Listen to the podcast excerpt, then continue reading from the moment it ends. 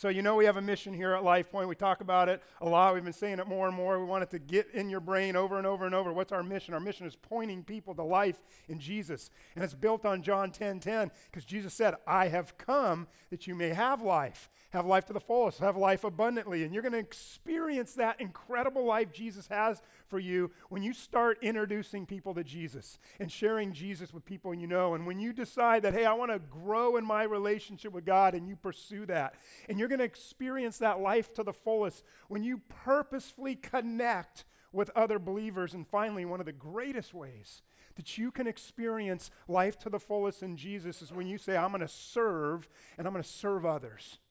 It's an amazing life that Jesus has for you and I. And I encourage you to pursue that with everything you have. Especially knowing that Jesus also said in that same verse is that there's someone here, he's called the thief, and he's an enemy, and he wants to steal, kill, and destroy everything that God wants to do in your life. This thief that we've been talking about, this enemy, he has different names in the Bible, and so we kind of just been flowing in and out using the different names. He's called Satan, he's called Lucifer, he's called the devil, he's called the deceiver, the, the, the accuser, the father of lies, the prince of darkness. And he hates you, he hates God, which is why the Apostle Paul is telling us and reminding us. And we kick off with this every week because we want this to get inside of you, to be thinking about what Scripture says, because it tells you and I we're in a battle. Ephesians 6:12 says we are not battling against flesh and blood, but our battle is against evil rulers and authorities of the unseen world. It's what's going on behind the scenes. That's where our real battle is.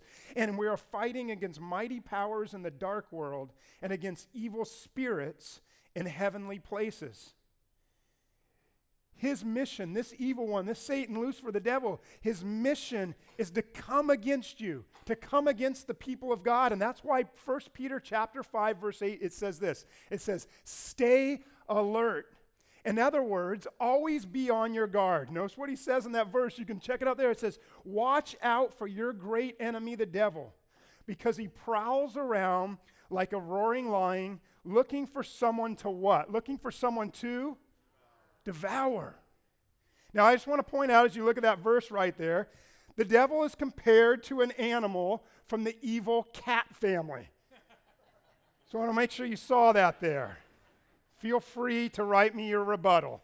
But I mean, cats, man, they're just like pure evil, aren't they? I mean, come on, let's just be real here for a second. They roam wherever they want. They have no, t- they can just go wherever they want. They're always in my yard, leaving their deposits that I have to take care of and clean up. And you know, every t- and by the way, they're just evil, man. I mean, I mean, I'm in my room and I'm like, man, I wish I could reference to some my safe from a previous sermon, right? And and I'm like, but there's windows and there's glass, and he just looks at they just look at you because they know if I try to do something, he's going to take off and pure evil. And I have to suffer because of him. All right. Our enemy, this roaring lion, is looking to devour us. He wants to steal our joy. He wants to kill our peace. He wants to destroy your contentment in Jesus. You need to understand, He is attacking you every single day in different ways. He'll attack your finances, he'll attack your friendships, he'll attack your physical body, your marriage, your spiritual life. He's attacking you and trying to rob you of God's blessings and what God wants to actually do in your lives. And so we discovered a couple weeks ago he's a deceiver who's going to attack your mind with lies. He's going to attack your mind with lies. And last week we saw that he's an accuser who attacks your heart with accusations. If you've missed any of those messages, uh, you need to go listen or watch online. This week may be even a little more difficult or challenging for us to hear. Because we're going to hear today and understand that th- this devil, Satan, is the destroyer who attacks or targets your will with pride. He's the destroyer who's going to attack your will with pride. Now, what we need to understand is that the devil will certainly attack you when you're weak, when you're down, and when you're vulnerable. He'll attack you then, but you also need to understand this is that he loves to attack you when you're strong. He loves to attack you when things are going well, when things are going good. Some of you right now, let's just be real, you're in a season right now where things are going pretty well, right? I mean, it's not that bad for you. You don't have a ton to worry about right now. Right now, for some of you, you know, the job is basically solid and it's kind of secure. Your 401 is rebounded and it's, it's growing again. You're giving your tithes to God, you're, you're serving, you're helping others. You don't have any real issues at the moment with your neighbors or your family or your friends. For some of you, the reality is, it's, you know, life's pretty good right now. There's not a ton to worry about. You need to understand when things are going well, it's actually a time when you're more vulnerable.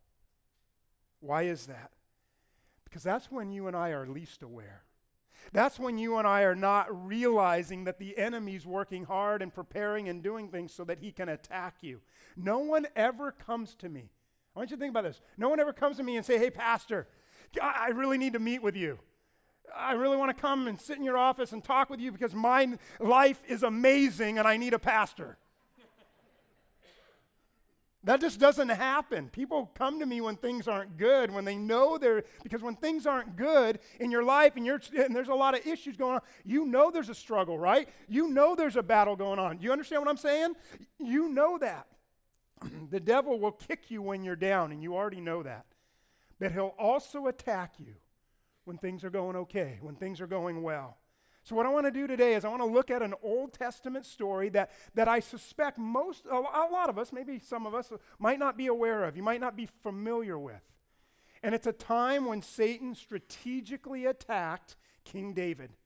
And he didn't attack David when he was discouraged, but instead he attacks David at the height of his power and at the height of his popularity. He attacked David when things were going great. So let me give you a little background to kind of set this up for us this morning. In fact, if you want, you can turn already right now, First Chronicles chapter 21, or, or, or uh, go on your, on your phone, and we'll get there eventually. But let me give you First Chronicles 21. Let me give you some background. We first learn about David when, he, when he's just an ordinary little shepherd boy and, and he's tending his sheep. But his brothers are, are off to war and, and, and they're fighting uh, the Philistines, and specifically, they're fighting a Philistine giant named Goliath. And Goliath was kicking all their butts, and, and the soldiers, you know, they were just struggling with it. Well, David uh, decides one day to bring his, his brothers some food and take care of them because, you know, military food wasn't that great for them. And so he goes, I'm going to help them out. And so he goes out there and he gets there and he sees the army cowering and this, this Philistine giant named Goliath. And David looks at all the soldiers. He's like, man, you guys are a bunch of wimps. God's on our side isn't anybody going to do anything? And looking around, no one's like, no, we're not taking them on. David's like, fine, God's on our side. I'll go take them out. And, and I'm sure you know the story. He ends up taking out the giant Goliath, and then suddenly, overnight, he's thrust into the limelight. I mean, his social media accounts are blowing up, right? I mean, they really are. He's trending. It's like David kills Goliath has gone viral, you know, and it's just, I mean, he's, he's killing it. Later, he's anointed as the king of Israel. And eventually he rises to the height of power. He's a war hero. He'd go out and, and he would fight with his mighty men. And he would come home and he would return victorious. In fact, he was so popular. I want you to imagine this. The Bible tells us in 1 Samuel, it tells us that women wrote songs about David. They would gather in the streets and they would sing songs about him. And I got to tell you, my wife, Heather, has yet to write a song about my power and my glory and my strength. But you never know, right? I mean, she's in here and she hears me preaching and she's just like blown away. And I drive home and I pull into their garage and there she'll be waiting, ready to declare her love and honor and respect for my godliness and power and strength and whatever else turns her on, right? And she'll just sing these songs to me. Come on, can't a guy dream? so they're singing about David. I mean, he's at the height of his game, but he stumbles. And he stumbles not because he was weak or vulnerable, he stumbles because he was strong. Now, if you and I were to take a poll and, and, and ask what was great, David's greatest sin, I think a lot of us might say, well, you know, David's greatest sin was his adultery with Bathsheba. And then some of you might say, well, you might know a little more about the story, and you might say, well, maybe it's his greater sin was murdering Uriah, her husband. And, and maybe you know that story. After he committed adultery, he then had him murdered by sending him to the front lines so that he would die. Because of David's adultery, four people indirectly died. The little baby died, if you know the story. Amnon died, Absalom died, and of course, Uriah, Bathsheba's husband, was killed. Four people died. Perhaps a root sin that led David to adultery and eventually led to murder is the same root sin that you and I deal with. What led to that murder? What led to that? And someone just said it right here. It was the root sin of pride. The root sin of pride. In fact, because of his filthy, horrendous sin of pride that was in his life, First Chronicles chapter 21 verse 14 tells us, are you ready for this? It tells us 70,000 people lost their lives. I want you to think about that. Because of his pride, 70,000 people lost their lives, which, of course, you think about 70,000 people dying, think about the devastating impact that that now has on probably hundreds of thousands of people, the families of those who were involved, all because of David's pride. You see, the devil doesn't just attack you when you're weak, he attacks you when you're strong, he attacks us when we're proud. So let's pick up the story. First Chronicles chapter 21, and it says in verse 1, it says this. It says, Satan rose up against Israel and incited David to take a census of Israel, excuse me. Take a census of Israel. Satan came at David when he was confident, when he was strong, when he was at the top of his game, when he was winning battles, and Satan comes up to him and says, Man, you're pretty powerful, aren't you, David? I mean, you, David, you're, you're amazing. You're an amazing king. You've conquered kingdoms. Now you have all these people, and they're all under your command. David, you know what? You should total them up. You should find out and see just how strong and how powerful you are.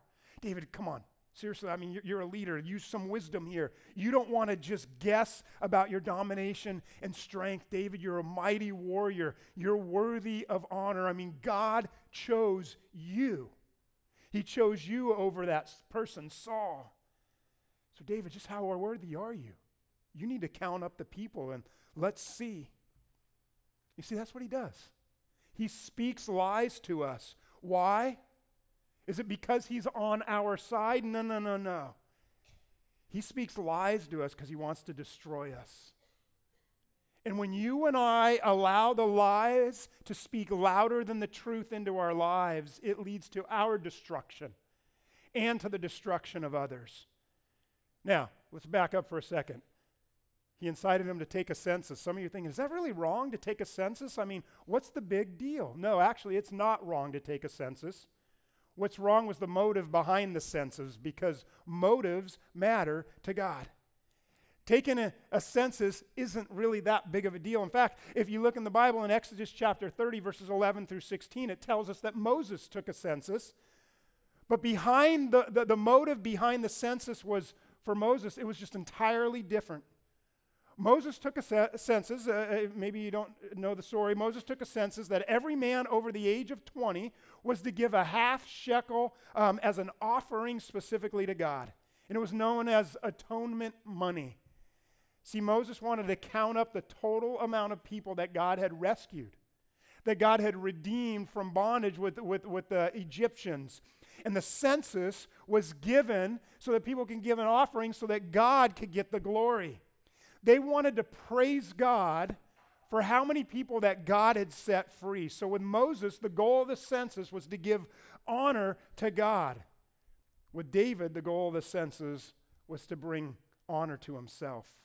And that was disgusting in the eyes of God. Moses' focus was on God, David's focus was on himself.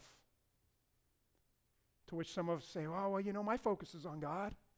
And I, and I give God the glory. It, it's not about me. You need to understand that's the devil trying to lie to you, trying to deceive you. You're coaching your seven or nine or 11 year old, and in baseball, for example. And you know, you hear, well, the regular season doesn't matter. It's, you know, the only thing that really matters is the playoffs. but you know you're coaching every game to win every game. You don't tell anybody. But inside, there's something that says, I'm going to win every game. What is that? That's pride, right? You, you say, and, and, and not that I ever thought this, but that kid who play who should be in right field that you're like, ah, I know he should bat first for one game. I know he should play shortstop for one game. And you're hoping and praying he doesn't show up in the playoffs. You're like, Chris, really? You thought that? Come on, some of you right now, be honest. Have you ever hoped the kid, don't raise your hand, you ever hope someone doesn't show up for a key game? What is that? What is that? It's pride. It's pride. You and another person are neck and neck in sales at work. And you find out that you just beat them out. And you know, you start doing the sales party dance, whatever that looks like. And now you get to celebrate with the company as, as you're rewarded and get a head off to, you know, Hawaii or something to get the prize. And you're thinking, I did it, I did it. And pride creeps into that. You have a group project, whether at work or school, and you did all the work, most of the work. But it turns out the teacher or the boss or whoever or other people are giving someone else the credit. You find out, and the word's gotten out, it was them. And now you do what you can to maybe get the word out that it was really your effort. You are the impetus behind that. You are the one who made it happen. You are the one who came up with the idea. You're the one who pushed the initiative forward. You're the one who did the work. What is that? It's pride. Look at me and what I've done and what I've accomplished. I should get a little recognition. Now, I know I don't think anyone here is walking around saying I should get the glory. I don't necessarily think we use those words. But we say, hey, I want a little something that should come to me. That's called pride.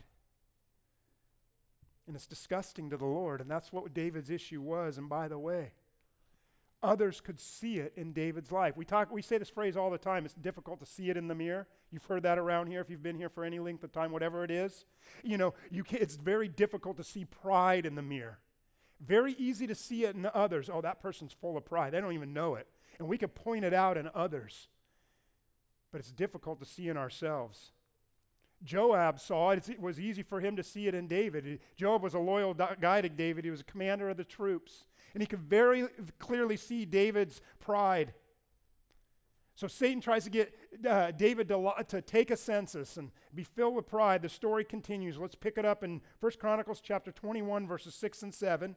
And it says this about Joab. He could see the pride in David's life. Joab did not include Levi and Benjamin in the numbering.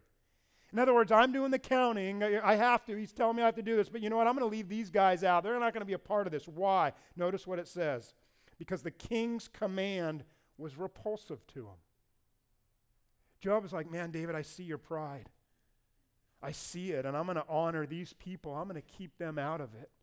The verse com- continues. Notice what it says. This command was also evil in the sight of God. So notice what God does God punished Israel. And if you read through it, you see the heartbreaking story of how 70,000 people ended up dying as a direct result of David's sin of pride. Satan used David's sin of pride to destroy David and to destroy others. That's what he does. He wants to destroy you and he wants to destroy others. Now, I want you to think about something. Adultery's pretty bad, right? But pride probably caused it. I'm the king of Israel and I see that, that woman and she looks good and I want her. In fact, you know what? I'm the king. I've done all this. I deserve it. David committed the sin of adultery. And when he did, he said this to Nathan in 2 Samuel chapter 12 verse 13, I have sinned against the Lord. But you know when David finally realized he committed the sin of pride, he didn't just say I sinned against the Lord. He said in 1 Chronicles, look at 21 verse uh, chapter 21 verse 8. Look at verse 8 he said this I have sinned. And what's the word he adds? I have sinned what? I have sinned greatly by doing this. It's the deadly sin of pride. So, I, hope you take notes. I hope you do it every week. But if you're not taking notes, maybe this is one of those ones you jot down or you know send a you know a text to yourself or an email to yourself to remember this one write this down you may never be more vulnerable than when you're full of pride the enemy is attacking you and he wants to attack and one of the greatest ways he can attack your life and when you're most vulnerable is when there's pride in your life and you're full of pride and when i'm full of pride some of us right now we're vulnerable you're vulnerable. And the reason is because you, me, we don't realize how much pride just might be in our life. Listen, pride creeps up on us, it just creeps. For example, Uzziah was a great man in the Old Testament. And he rose to fame and greatness and power because he had this innovative war idea, but then pride took him out. That's what the Bible says. Second Chronicles chapter 26, verse 16 said, But after Uzziah became powerful, what happened? After Uzziah became powerful, what happened? His what? His? His what? His pride led to his downfall. Pride will take you out. It'll take you out of leadership. Pride will take away your credibility. Pride will hurt your marriage. Pride can hurt your intimacy with God. Pride can hurt your friendships. Pride destroys your credibility of sharing your faith and your testimony and your witness. Pride took David down, and the devil used it. And he used it to hurt and ultimately destroy David and to destroy others. The devil uses pride to destroy us. And the reality is, he uses it in a lot of our lives. In fact, I think I can prove it to us.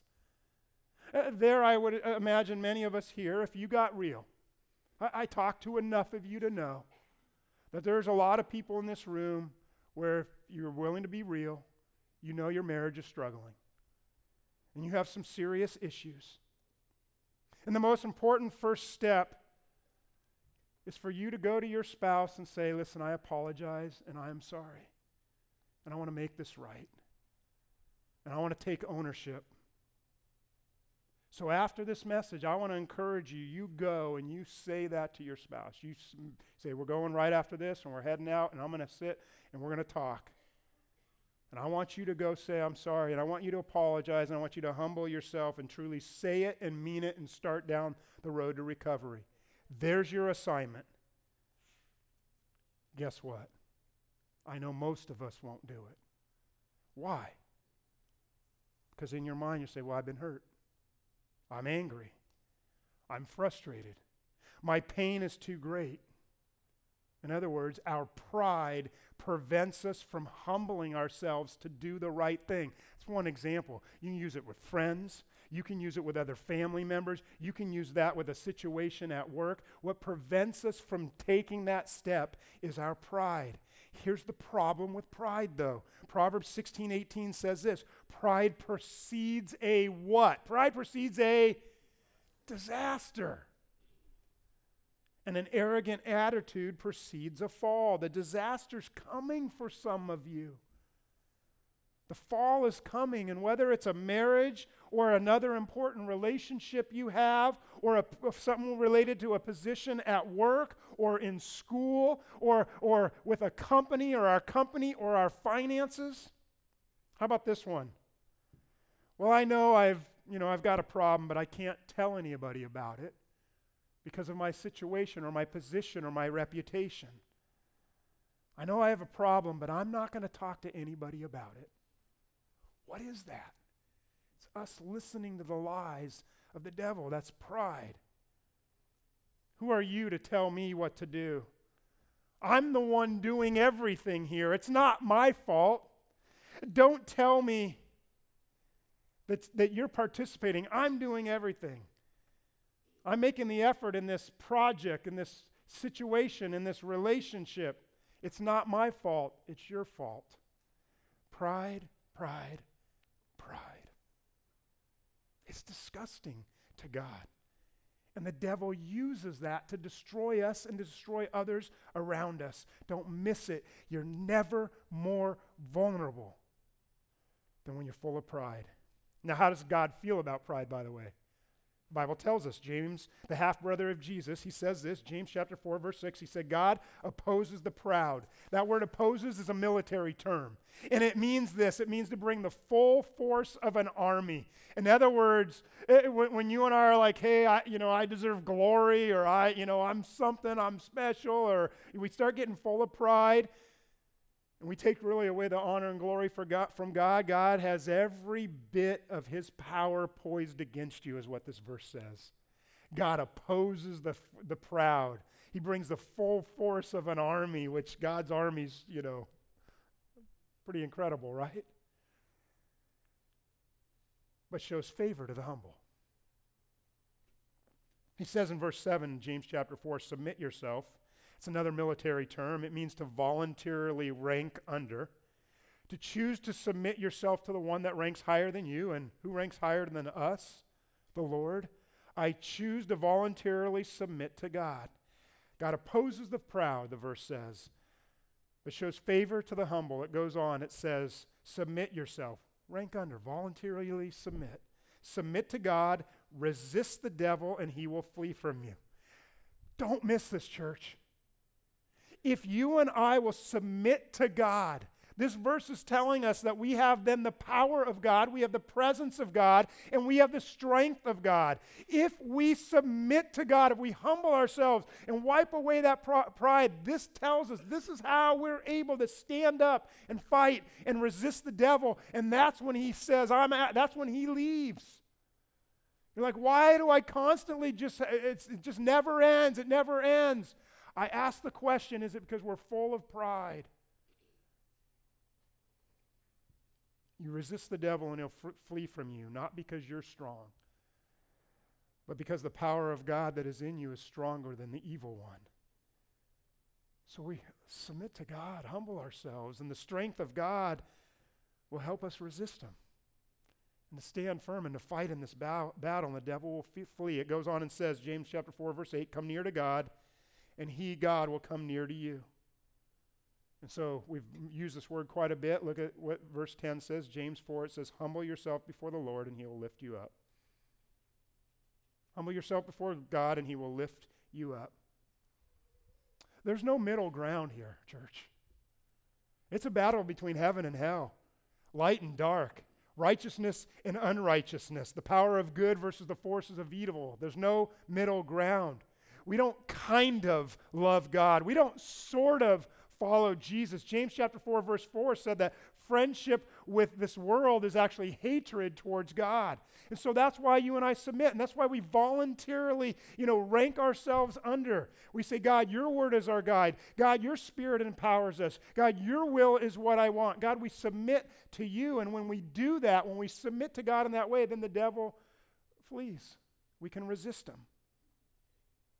You never are more vulnerable than when you're full of pride. Because pride is essentially declaring our independence from God. God, I don't need you. God, I got this situation. God, I can handle this circumstance at work, in my family, at school, at church, with this relationship. But humility is declaring our complete dependence upon God. God, I need you every moment, in every circumstance, in every situation. God, I want you to be my God. I want you to direct me. I want your spirit to confront me and convict me and comfort me and encourage me. God, I need you for my next breath. God, I need you for my next decision. Why? Why do you think God opposes the proud? Why would he bring the full force of everything he has against those who are prideful? Why is this so important? Well, it's very likely if you go back before the beginning of time. We have the story in the Bible that talks about the creation of this, this angel called Lucifer. And God loved him, but he battled with the root sin of pride, and that's what took him down. Isaiah chapter 14, if you want to read that this week, uh, verses 12 through 14, it talks about Lucifer and how he was full of pride and he wanted to be like God. And so he made five I will statements. Five I will statements in that. And, and, and he, they were this He said, I will ascend to the heavens. That's pride. I will raise my throne above the stars. That's Lucifer saying that. That's pride. He said this I will sit enthroned on the mount of assembly. In other words, that's pride. I want to sit on God's throne. He said this I will ascend to the top of the clouds. That's pride. And then he said this He was like, I'm not going to beat around the bush. Here's what I want. And he said this in Isaiah chapter 14 I will make myself like the Most High. That was pride. Lucifer was all about himself and bringing glory to himself. And let's contrast this for a moment. Jesus was all about doing what? He was all about bringing glory to God. Lucifer was all about saying, My will. Jesus was all about saying to God, Thy will. You know the story, right? Some of you know the story. He's in the Garden of Gethsemane. He's getting ready to go to the cross. He knows what's coming, that, and he's going to be beaten and tortured and, and, and crucified in ways that you and I can't possibly imagine. He's going to give his life for you and I on a cross so that we can live. And the Bible tells us he's there in the garden and in agony he, he just pours out drops of blood from his brow.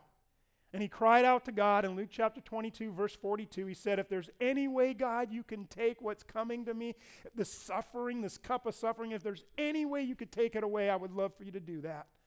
That was that human side of Jesus. But then in submission to God, in other words, he said, I voluntarily rank myself under you. I know I really want this cup of suffering to be removed, but then he said to God, Not my will, but your will be done. Not my will, but thy will be done. I'm here, God, to glorify you. It's not about my importance. It's not about my popularity. It's about your kingdom. It's about your sovereignty. It's not about my wishes, God. It's about what do you want in my life. Not my will, but yours be done. Satan wants you and I to say, I will. My will. God wants you and I to glorify Him by saying, God, your will, thy will be done. Humility isn't weakness. Humility is not weakness. When you're humble, you have the strength of God. And the reality is, for you and I, we are weakest when we're full of pride. But we are never stronger than when we humble ourselves before Almighty God. Then you have the power to resist the evil one, to tell him not today. We're in a spiritual battle. It's not if we're in a spiritual battle, it's not when we're in a spiritual battle. We're in it right now. And you just need to know you don't have what it takes to win on your own. You need God. It's our only chance in this battle. That's why we're never stronger than when we're more humble before God and we're, we're dependent on Him. When we're weak, the Bible says that's when we're strong. Would you be willing? Would you actually be willing today to be courageous enough to ask God for help? To call upon his name. You don't have what it takes. You're not strong enough. I'm not strong enough. We weren't designed or designed to do it on our own. We're designed to need him. And by the way, we're designed to need his people. So once again, James chapter 4 verse 10, humble yourself before the Lord and he will lift you up. Would you be willing to humble yourself now and ask God for help? Let's pray. Heavenly Father, Almighty God, we come before you now. Hear our prayers. And right where you're sitting, I'm going to ask you would you be willing right now to humble yourself before God? In what area of your life do you need to come before God right now and humble yourself? What one area you know? Would you bring that to God right now? Would you be courageous in that? And ask for God's strength.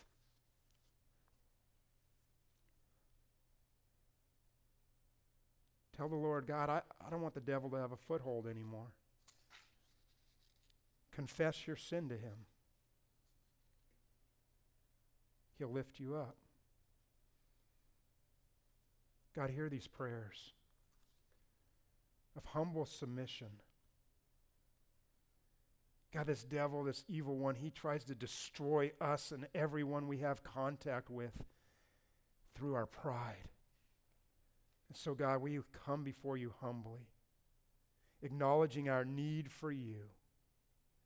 And so we lean on you and we trust in you and we lean not on our own understanding. So we acknowledge you, God. We acknowledge your leadership in our life, your authority in our life.